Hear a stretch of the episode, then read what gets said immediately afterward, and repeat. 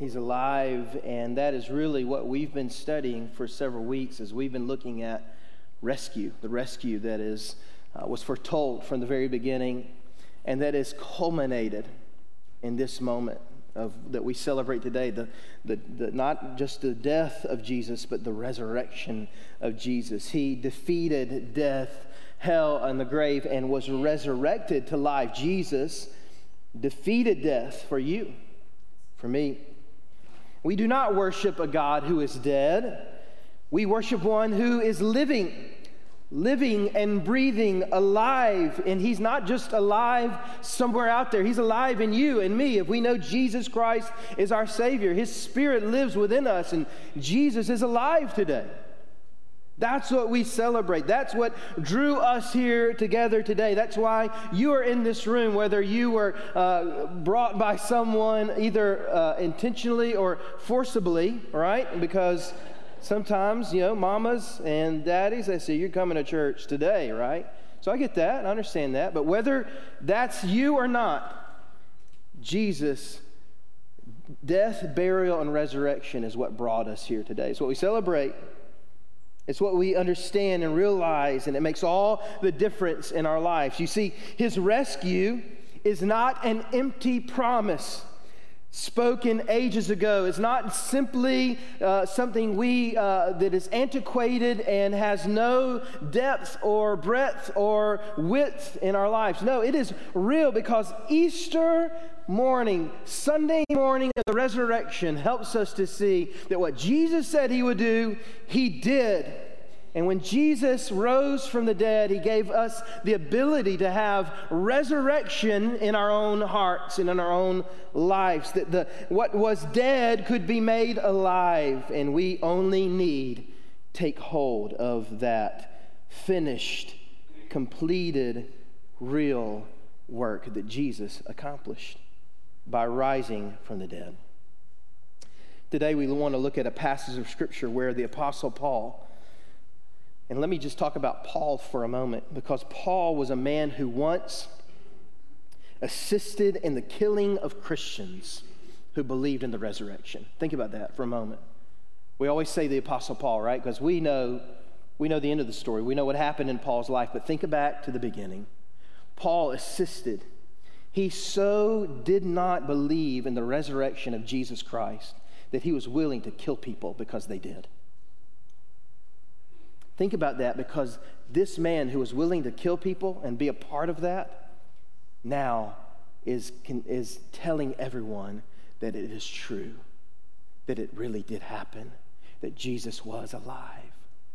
See, a man who was dead in his trespasses and sin met the resurrected Jesus on the road to Damascus, and God changed his life by looking at him in the eyes and saying, Why are you persecuting me? And Saul's life was never the same. And this man is the one who writes about this today that we read today in this passage in First Corinthians. He believes it with all his heart and he's passing it on to others. Let's look at 1 Corinthians 15 1 through 8. And if you are able to stand, would you stand in the honor of God's, the reading of God's word? 1 Corinthians 15, beginning in verse 1. Now I want to make clear for you, brothers and sisters, the gospel I preached to you, which you received, on which you have taken your stand, and by which you are being saved, if you hold to the message I preached to you, the message of rescue, unless you believed in vain. For I passed on to you as most important what I also received. Now, listen to this that Christ died for our sins according to the scriptures. That he was buried and that he rose on the third day according to the scriptures, and that he appeared to Cephas and then to the twelve. And then he appeared to over 500 brothers and sisters at one time. Most of them are still alive. You know them, though some have fallen asleep. And then he appeared to James and to all the apostles. And last of all, as to one born at the wrong time, he also appeared to me. You may be seated. This is the word of the Lord. Thanks be to God.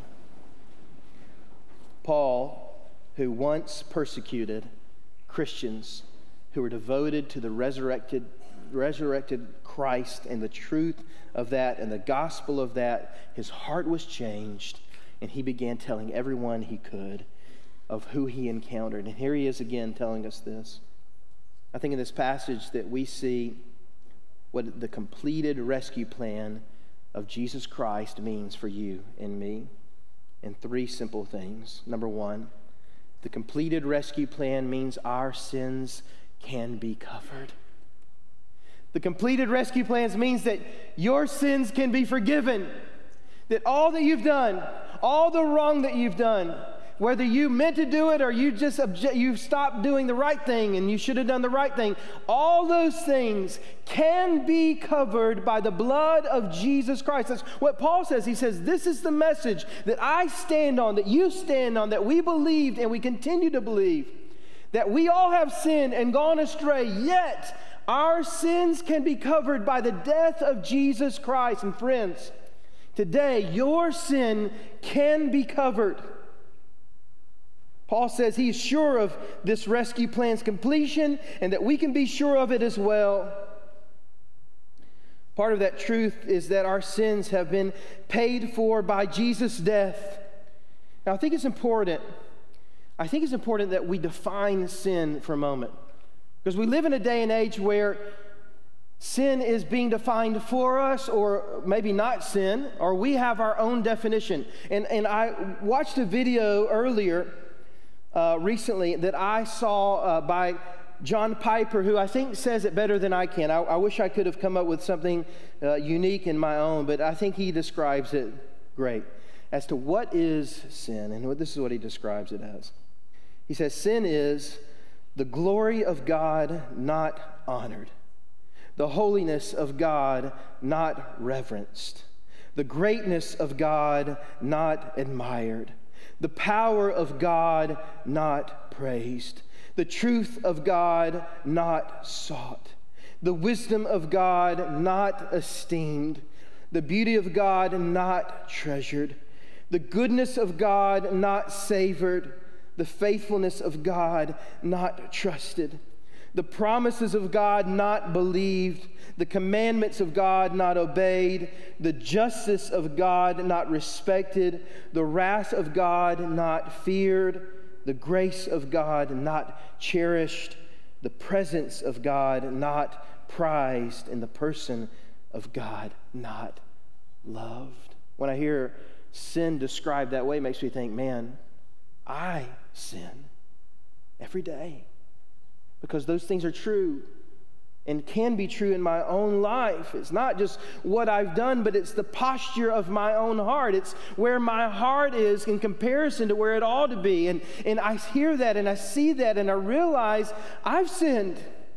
And my sin needs covered by Jesus. And I would say that that should cover all of us to help us to see we have sinned. We do sin, and we need a covering for our sin. And I would add one more to it, not that John Piper needs anyone to add anything to what he says, but I would say for our purposes here, sin is the rescue of God, not accepted. You see, the rescue is available to you and I. It's clear from, from all of history. It's clear that it is there. And how terrible would it be that, sin, that, that rescue would be right in front of us and we'd miss it? And we'd miss it. Friends, your sin can be covered. That's what Paul is saying here. He says, you see, when we sin, we are determining a way that is better than His, better than God's, that He is, uh, and we're saying that He is not worth following, that we'd rather follow ourselves. But because of His sacrificial death, our sinfulness can be forgiven. Our wrongdoing can be covered. It's, it's Romans 5 8. But God demonstrates His love for us, and that while we were still sinners, while we were sinners, he died for us willingly so that we could be forgiven. He demonstrates his love toward us, and that while we were still sinners, Christ died for us. So his death covers our sin. The second thing that we see is that the completed rescue plan means our death does not have to be final. What does he say? He says, uh, that, This is the message I delivered to you from the very beginning that Jesus died for our sins that he was buried and that he rose again. You see, because Jesus rose from the dead, our death doesn't have to be final either. His death was not final, and neither does ours have to be. And though, as scripture says, the wages of sin is death, Jesus made a way for our death to be reversed, to be covered, to be reversed, that we didn't have to die according to sin Jesus was buried and stayed buried three days, but on the day, uh, on the third day, he came alive. He rose from the grave. He defeated death. He defeated grave. He defeated sin. And because he defeated death, we can rise as well. We can rise again as well. We will be resurrected one day. If we die on this earth, if we trusted Jesus Christ as our Savior, our bodies will one day be resurrected with Him in heaven. We have a way to cheat death available to us because of Jesus' rescue plan. Man, isn't that the greatest news you've ever heard in your life? That's what we celebrate today that death can be cheated. We don't have to die to our sin. We can be alive in Christ. And yes, our physical bodies may die, but our souls will live forever in heaven with Jesus. The third thing that we see is that the completed rescue plan means our confidence. Man, this is good. This is so good. It means that our confidence is not in vain.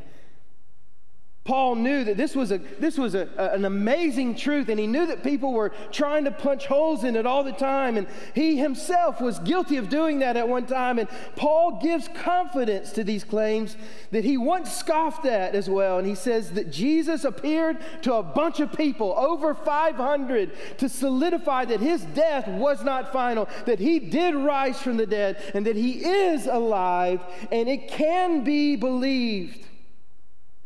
And he says, Listen, you know some of these people. They live in your neighborhoods.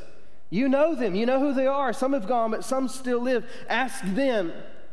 You see, friends, we can have confidence. This, this is real, that this is true, that this is, that this is not just made up uh, fallacies and, and, and, and uh, you know, hopes and dreams. No, Jesus really was alive, and over 500 people saw him that way. And Paul includes himself. His resurrection is validated, and we can have confidence in that. It's real, and he did it so you could be resurrected, brought from death to life in him. Not only do we have confidence because it's valid, but we have confidence because Jesus' death, no, or our, our death, no longer has any sting. Look at what Paul says to them in verses 54 through 57 in the same passage. When the, this corruptible body is clothed with incorruptibility and this mortal body is clothed with immortality, then the saying that is written will take place Death has been swallowed up in victory. Where death is your victory, where death is your sting. The sting of death is sin, and the power of sin is the law. But thanks be to God who gives us the victory through our Lord Jesus Christ. Friends, you and I have confidence because Jesus gives us victory through his resurrection. Through his death and resurrection, he gives us victory. You too can have this confidence that though you will taste death one day, death has no sting for you if you put your trust in the life giving, resurrected Jesus the one who rescues us. Would you trust him today? Right now, I've got some folks that are going to come down and stand with me at the, at the front.